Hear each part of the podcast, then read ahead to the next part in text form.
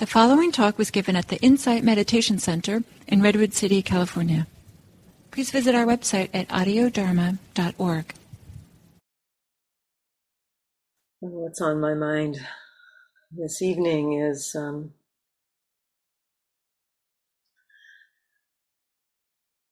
the tragedies of, our, of this country these last few weeks. And how do we respond? Especially in the in the situation where they're perpetuated by people, it can be a little more difficult. These recent shootings in Buffalo and Uvalde. Really painful to feel, to be with, and so I thought to just explore a little bit of what do the Buddhist teachings have to offer with something like this. The first um, thing that came to my mind, the first teaching that came to my mind in reflecting on this was um, a quote from the Dhammapada Hatred never ceases through hatred. Through non-hatred alone does it end.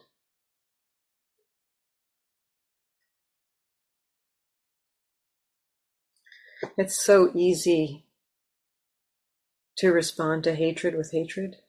You know, that's it seems almost like our natural kind of we, we tend to mirror what's coming up. You know, if somebody brings hatred to us, we often respond with that anger with anger. And so it's it's so easy to respond with hatred and in a situation like these mass shootings it's really likely that a variety of emotions will arise possibly including hatred hatred perhaps for the perpetrators, hatred for perhaps people we might feel or sense as participating in systems or structures that supported or created or encouraged the, those conditions.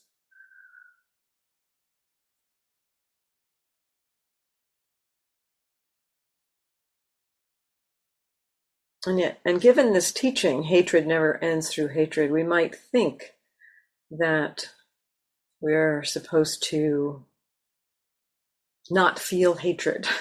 But that's not that's not usually what happens. You know, we we we have these responses. And so the teachings, while encouraging us to I think the, the, the teachings encourage us not to act on hatred, but um, the teachings encourages us to open to what is here in this moment. Like the the friend you know the friend that i was speaking about in the guided meditation you know a really good friend might be able to sit with you while you're really angry while you're really frustrated while you're feeling so much. And so the the wisdom teachings of the Buddha point us to meeting our experience, meeting the feelings that come up around situations like this.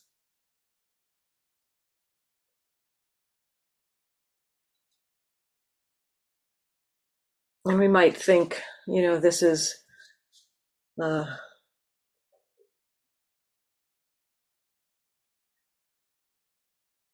not enough. And um,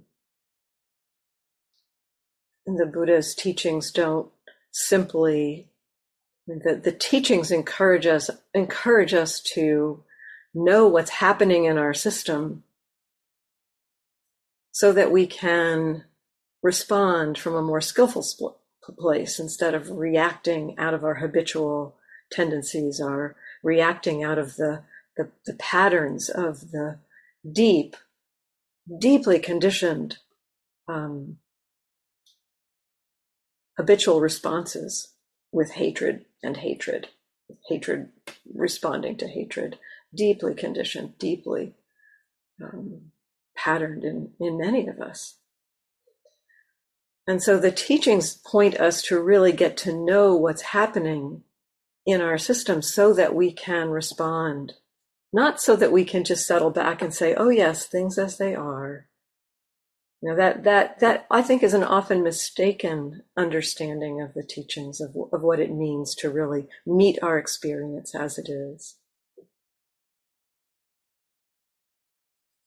And so in meeting hatred internally, if we if we feel this with, with these situations, if we feel this kind of response of a constriction, of a of a of an anger, of a of a rail of a raging against against the perpetrators, against those teenagers really in these two situations, two 18 year old 18 year olds it's tragic. Tragic for all of the victims, people in the market in Buffalo, the children in the school Uvalde. Tragic.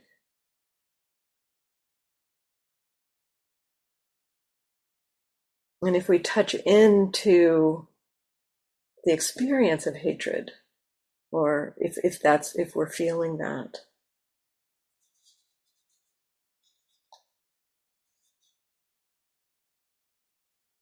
getting to know it, meeting it. We feel we feel the we feel the suffering of it ourselves. We feel the pain of feeling hatred. This actually was a kind of a shock for me at one point.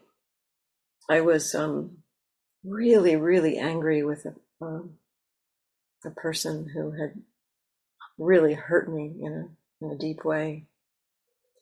And um, I was exploring the anger that was coming up with that person and began to feel into how painful it was. You know, felt how how painful it was for me to feel it, but then also felt the the the the wanting to lash out. You know, wanting to um, actually wanting to harm the person. You know, wanting that person to suffer, feeling that wanting that person who had harmed me to feel bad themselves. And yet feeling the the anger myself. I mean, in this case it was it was kind of obvious because I was 7,000 miles away from the person. I was in the Peace Corps on an island in the remote South Pacific, and the person was in California. and he didn't even know what I was feeling. He had he he didn't know how angry I was. He didn't know all of what was going on, and and so it was, it was really clear to me that these emotions were hurting me, and they were doing nothing to him, and yet there was that that feeling or that sense of, yeah, I want this to hurt him. I want this to to cause him some kind of pain or suffering, and that was really humbling to see that you know, to actually see that anger leading to a wish for somebody else to suffer. And in that, seeing that, I, fe- I felt a real, there was an interesting kind of um, sense of understanding the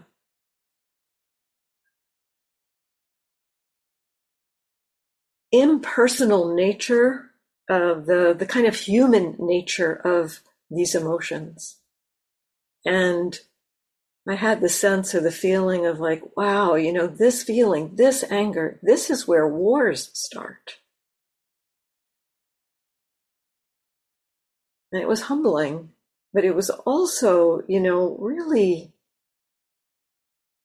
connecting to recognize that what was happening inside of me was happening inside of everyone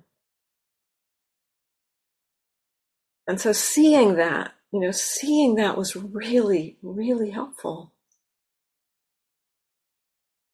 was it was the the wisdom the wisdom of the mindfulness there really pointed itself out to me and i think in a situation like this with these these shootings we can look at our own responses and feel into how these emotions are affecting us and you know touching into that when we really touch into them seeing yeah this isn't just about me this is about how the how humans react with each other, how humans relate to each other. And so we begin to feel or we t- touch into like this is not a good place to act from. We get we get that. We have a sense of that.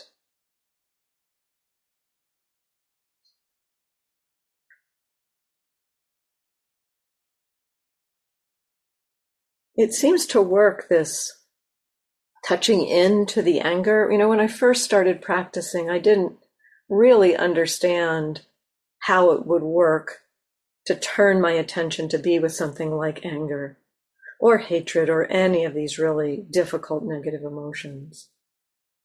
I just thought it would make me more angry or feel more hatred, but it seems to do something. The mindfulness you know, it's like having that friend with you. You know, it gives some space. My sense is it kind of disengages the gears of the, the habit or pattern and allows there us to feel it without like perpetuating it. And so we also learn the value of this kind of practice, this kind of mindfulness to, to feel into it.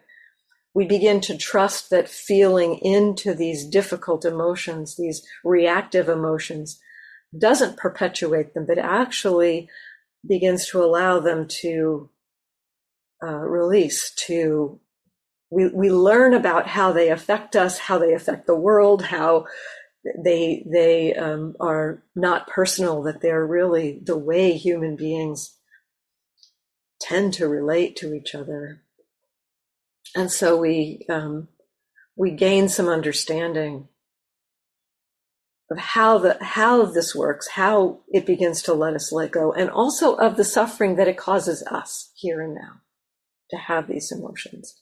The understanding that this is not a good place to act from. So that's one side of some of the emotions we might feel, that the anger side, the hatred side, the yeah, that side of just wanting to annihilate that energy itself of of anger is it's the same as what as what's happening in those events in those, in those mass shootings. It's it's a similar kind of energy. But then there's also the feelings that we have about those who are harmed.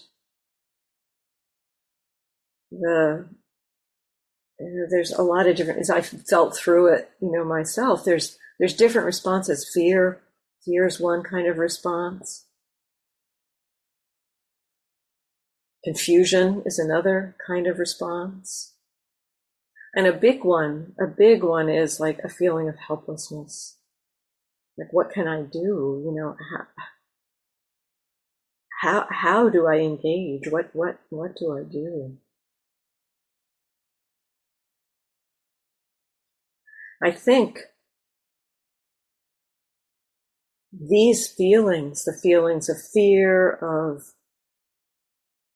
confusion, of helplessness, all kind of contribute to or kind of underlying the, the, the, the, vulnerability that comes with the helplessness too. The, you know, the, there's a, a kind of a truth to that vulnerability. There's no guarantee any one of us is going to live to the end of the day. There's just this inherent vulnerability of being human. And when we really meet this vulnerability and it's kind of brought into our consciousness as these events can do for us, um, I think anger kind of arises from these places. Anger is, is almost like a, a response to the fear, to the confusion, to the to the helplessness the hatred is a response to that. feeling of helplessness. And, and, and perhaps if we can really land with these feelings, the feeling of fear, the feeling of confusion, the feeling of helplessness, again with mindfulness. Mindfulness is an amazing teacher for us. Meeting, and, and I think too, meeting our own fear similarly to meeting our own anger. You know, there's a way in which we feel or recognize, wow, this isn't just when we really meet it with, with that sense of this is what a human being is who's experiencing fear. This is what it feels like to be a human being who's experiencing helplessness. We recognize that this is a human response. And it, my experience is it really seems to open the heart to recognize humans respond this way. Meeting our own fear, we kind of touch the fear of others. Meeting our own confusion, we, we touch or understand, maybe we understand how others can be confused. Meeting vulnerability, meeting helplessness in our in ourselves, we understand, wow, this this this is hard when people feel this way. It's really hard. And so it begins to open us to the quality of compassion,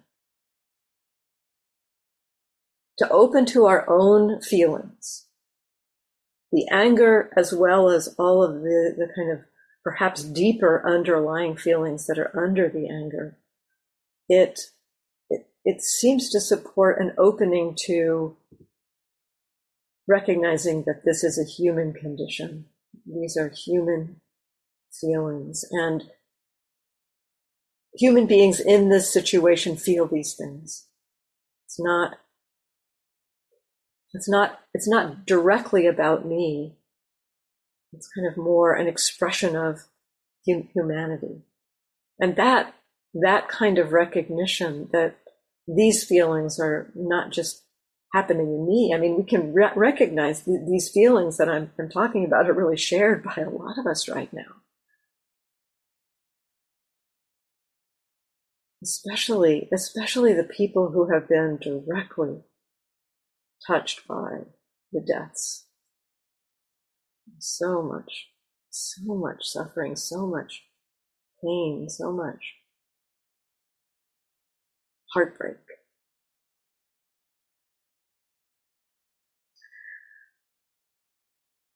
So the compassion side of things, you know, compassion comes, I think, with some wisdom.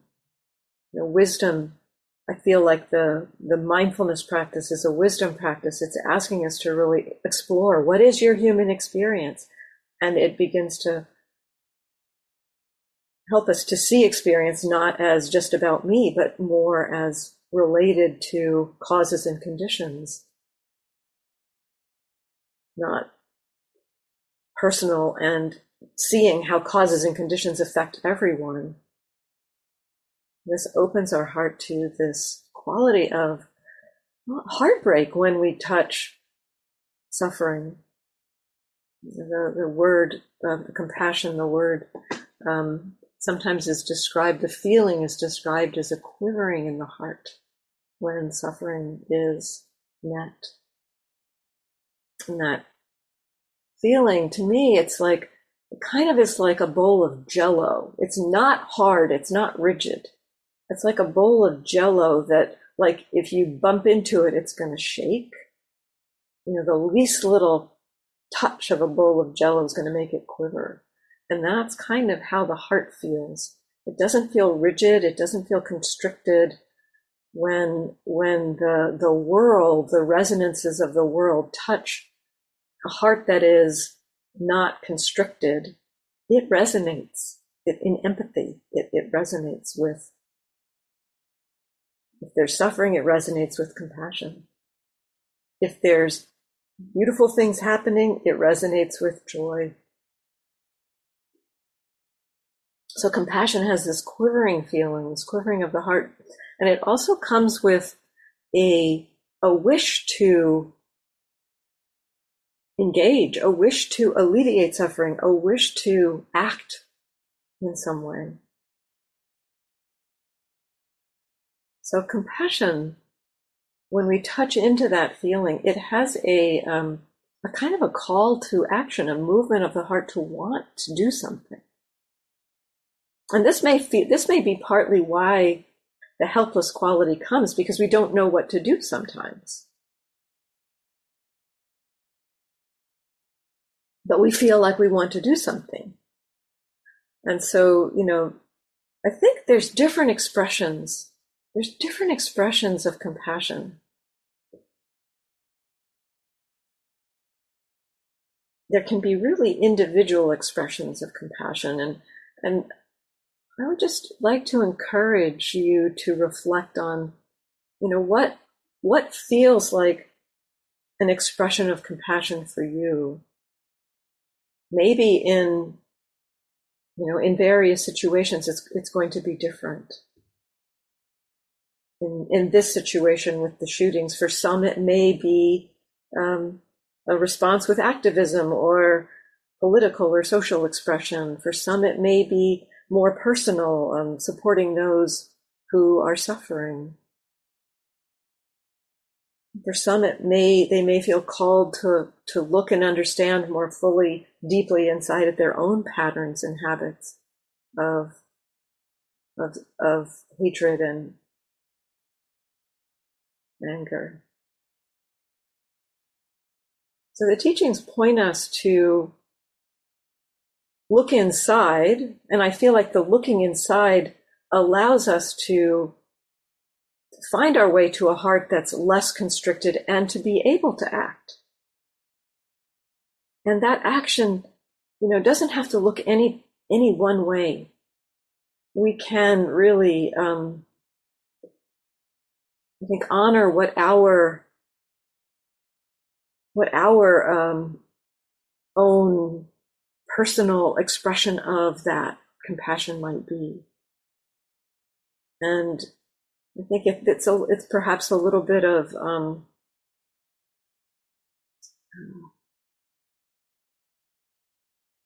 maybe maybe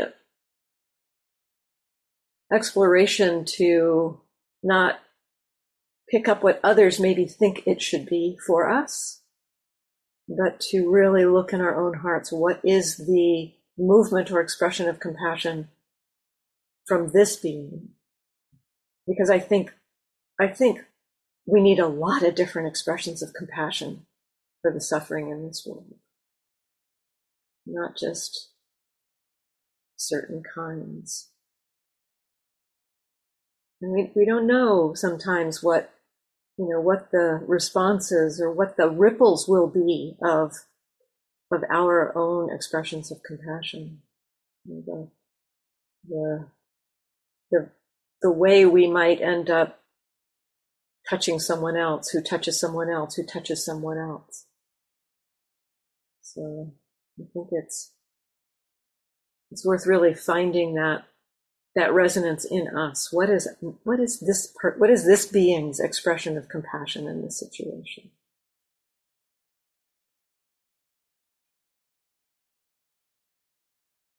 Those are, those are some of my thoughts. I'm curious, curious what your some of your thoughts are. Maybe in response to what I've offered or anything that's up for you.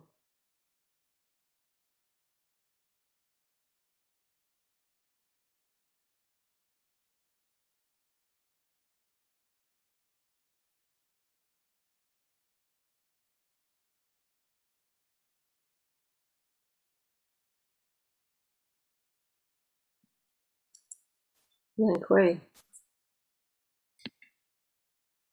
Sorry, but I think Barbara muted herself too. Oh, sorry, I didn't notice that, Barbara. Please, you go first. Okay, okay. Um, hello, everybody. Um, yeah, I think just a couple things. I think I've, I um, I realize this is pretty hard. It's hard. I, I um, not just one day hard, two days hard, but it's really just hard. I, I think I'm just feeling into this deep grief and realizing that because I think after the first day, I thought, okay, I'm just to rest. This is hard. I'm giving myself a chance to rest, rest, rest, because just there's a lot of hurt. And then there was a lot of restlessness, not just this, but other parts of my life just felt just really restless and dissatisfaction and and I realized there was a wanting to move beyond this, but I'm not ready yet. I kind of still just this is much just a deep grief. And so when I realized that, it's, it's sort of like what Andrea was saying. This, the mindful the awareness of that allows a, a sort of aligning with this is hard. It's this is really hard. So give my so be with it again. Don't be so quick to want to I could like, okay, and this and that kind of thing. It's like, oh, and once that aligning happens with awareness, then there's a, it's still hard, but there's a certain relaxation of the body, like, this is where I need to be, kind of thing. Yeah. That speaks to kind of, it, to me, that resonates with what I brought in in the guided meditation, neither tarrying nor hurrying, you know, not rushing past something, you know, not giving, not thinking like, you know, I should be done with this by now or something, you know, it's like that would be rushing past so it's, it's kind of an interesting, delicate balance between neither tarrying nor hurrying, not to like wallow in it, but also to really give it its due, you know, to feel it, to, to let the, the, the process of these emotions, you know, they, they, they have an expression. And I think, you know, it can take time.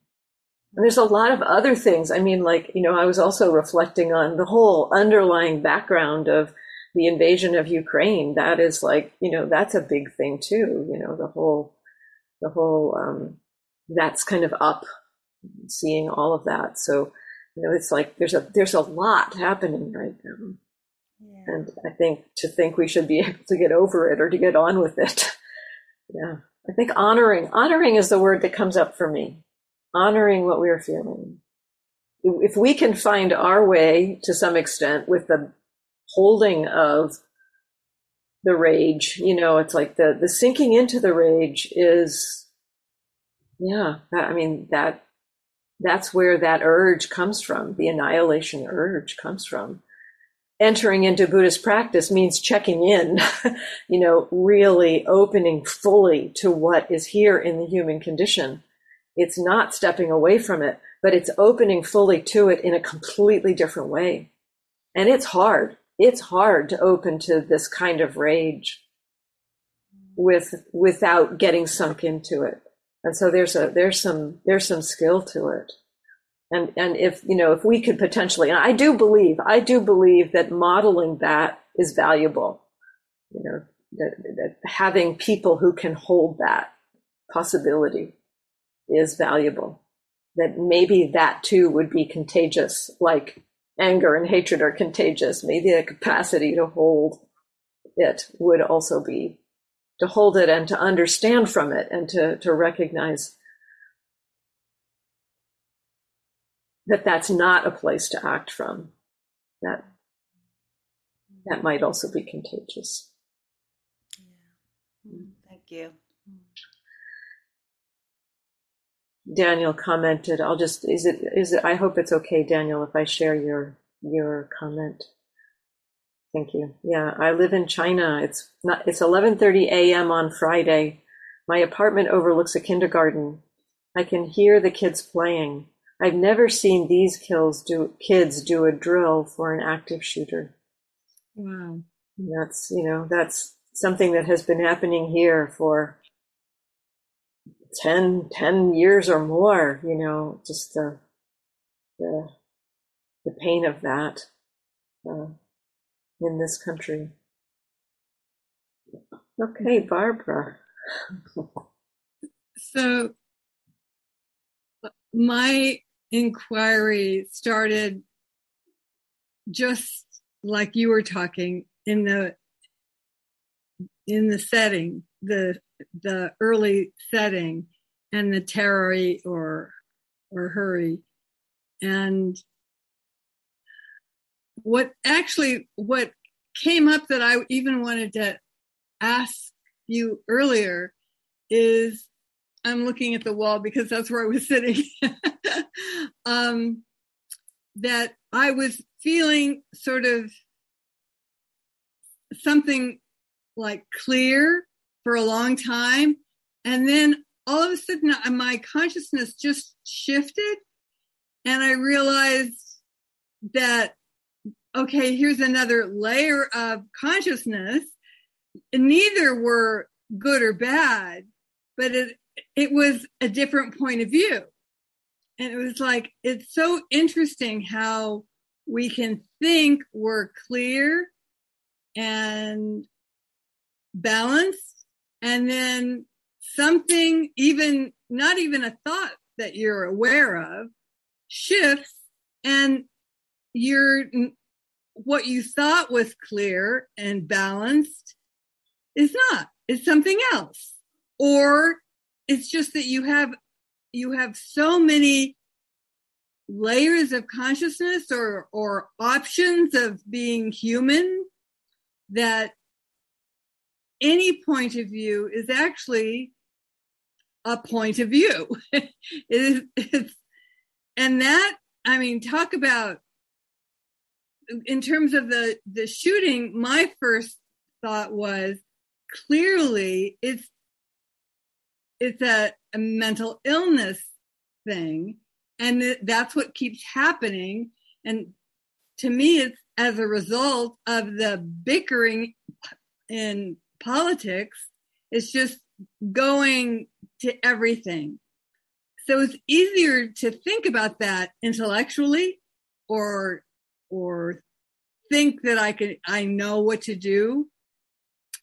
But actually when I notice that my own consciousness isn't as, as stable as I think it is, it's like yeah, I mean, I think it's really useful to look at views, to look at what we're holding as a perspective. Um, not that I mean, it's it's not to to just say everything is is relative. I mean, the Buddha pointed to, um, you know, that that there are certain views that are useful to hold, and like you know, ethical conduct is is useful. um, non harming is is a useful perspective um, and and yet understanding that this is you know and, and his perspective basically the the right view of the path is basically what will lead us to suffering and what will lead us to more ease and peace and yet it's a it's a view that we start with mm-hmm. and then um, you know the the the recognition of um, yeah when i engage and we feel it too when we feel into the experience um, we feel that acting from hatred, acting from anger harms us and creates harm externally. And so we, we, we feel that that's not helpful. And so it's, it's, it's like the view that we start with. I mean, these aren't, these aren't views about politics so much. This is more views about how the human mind works.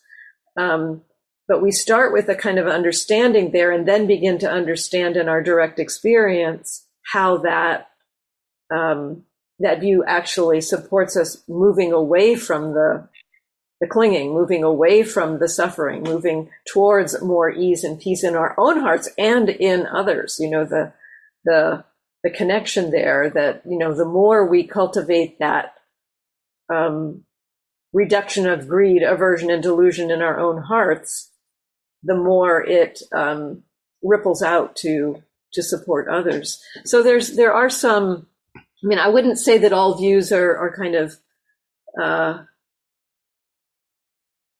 it's not, it's not that, that holding views or having views is, is useless, you know, so, uh, but I think it's useful to recognize what perspective are we coming from? And is that perspective limiting us?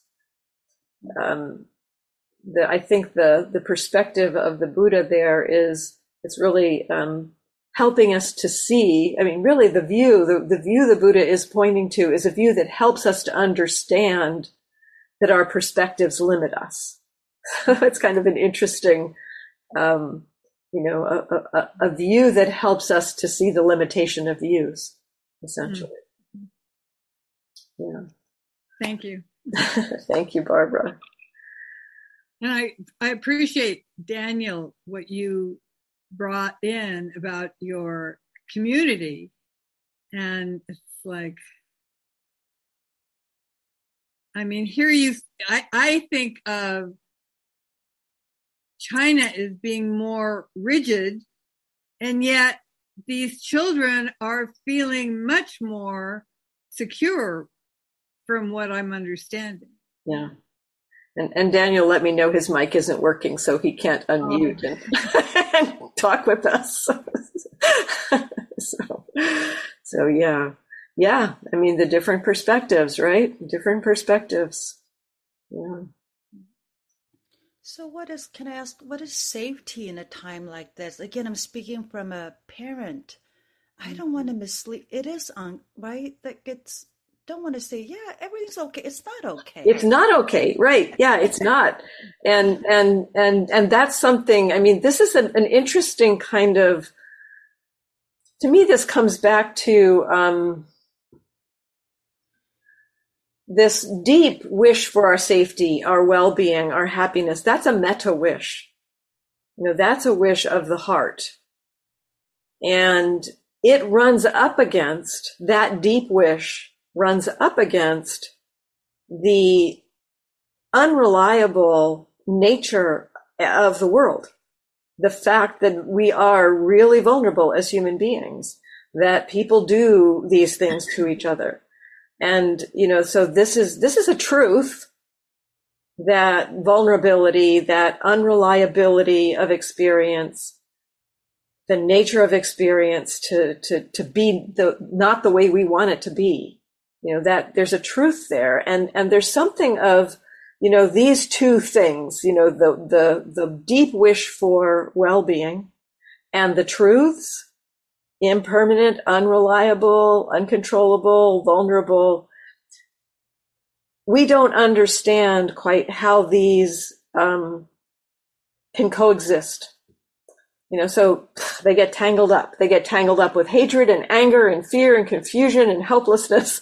And we feel like so, sometimes we feel like, well, you know, either these, these truths are true, you know, either there's this vulnerability, uh, or, you know, this wish for well-being is, is valid, but these both can't be true or valid. And so our minds like get those all tangled up and it's hard for us to understand that there is a perspective in which they're both valid. You know, that the wish for safety is valid. That's a metta wish So, you know, it's not what is safety.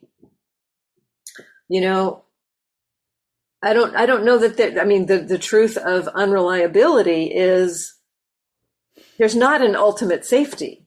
You know there's no, i mean we are all going to die. There's not an ultimate safety. And yet that doesn't make the wish for safety and the actions that we can take to support ourselves to take care of ourselves it doesn't make those invalid.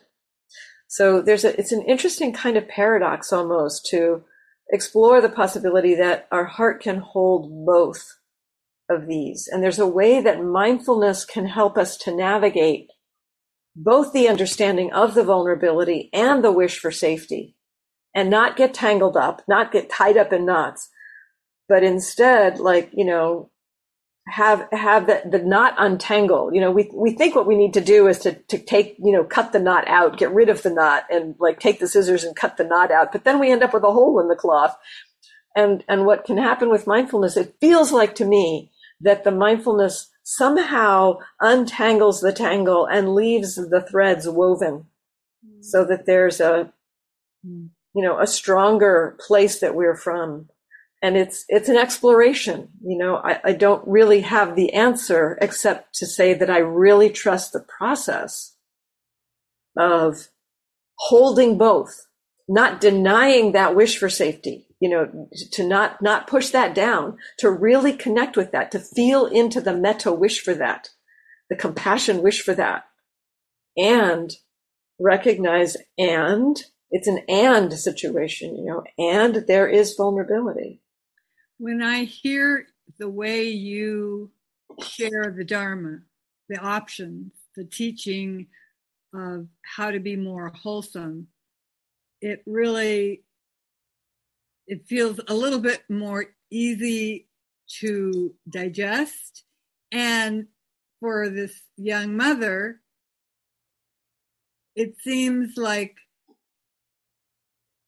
the teachings of the Dharma is is both the most responsible path and it's very challenging.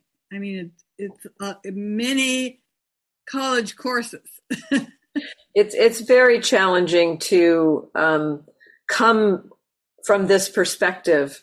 The, the Buddha talked about swimming against the stream. You know, the the stream is you know carrying us in the direction of uh, all the habitual patterns that we we tend to to do. So you know the the this this path is it's it's challenging. It's very challenging, and yet and yet you know the the taste that you get of this path early on. I mean, you know, really early on in my practice, the taste that I got of, oh, there's actually a path here. There's this way feels like more ease and peace. You know, that, that, that, the the Dharma is sometimes said to be good in the beginning, good in the middle, good in the end. And I think we do get a taste pretty quickly that, um, yeah that that the value of this path even when it's hard we feel it's a better way than staying caught up in the way we had been engaging. So we feel that. yeah i mean i feel like two things that come up as you talk is the the reliability of truth of what's real here right now. Just like i said earlier right now there's just this deep grief. And to deny that to want to because it's painful and uh, you know I want to move it doesn't it can't move you can't move away from that truth. So similarly like the truth of this unreliability things change this is the fragility of being human growing up with this truth it's really important to know that and and understand and perhaps as we grow, we develop the capacity to be with that and the pains of that without annihilating, without running away from it, without making anything other than what it is. Exactly. And there's something very so the, that's one way like the truth of things, that how things are is really something really beautiful in Buddhism that can that we can count on, right? The reality of things. And then the other one is that's coming up just love, right? Care, compassion. That that doesn't go away because of how hard things are either. Right. Like at the end of it, all, there is just this, you know, yeah, there is this love, this care, like this for things to be better, no matter how hard. Yes, I want things to be. I want people to be mm-hmm. well and, and happy, and yeah. And that feeling is so nourishing when we mm-hmm. connect it and really, really feel into it. It is so nourishing to connect with that care. I think it's like some of the lubricant that helps us to get through things. Yeah.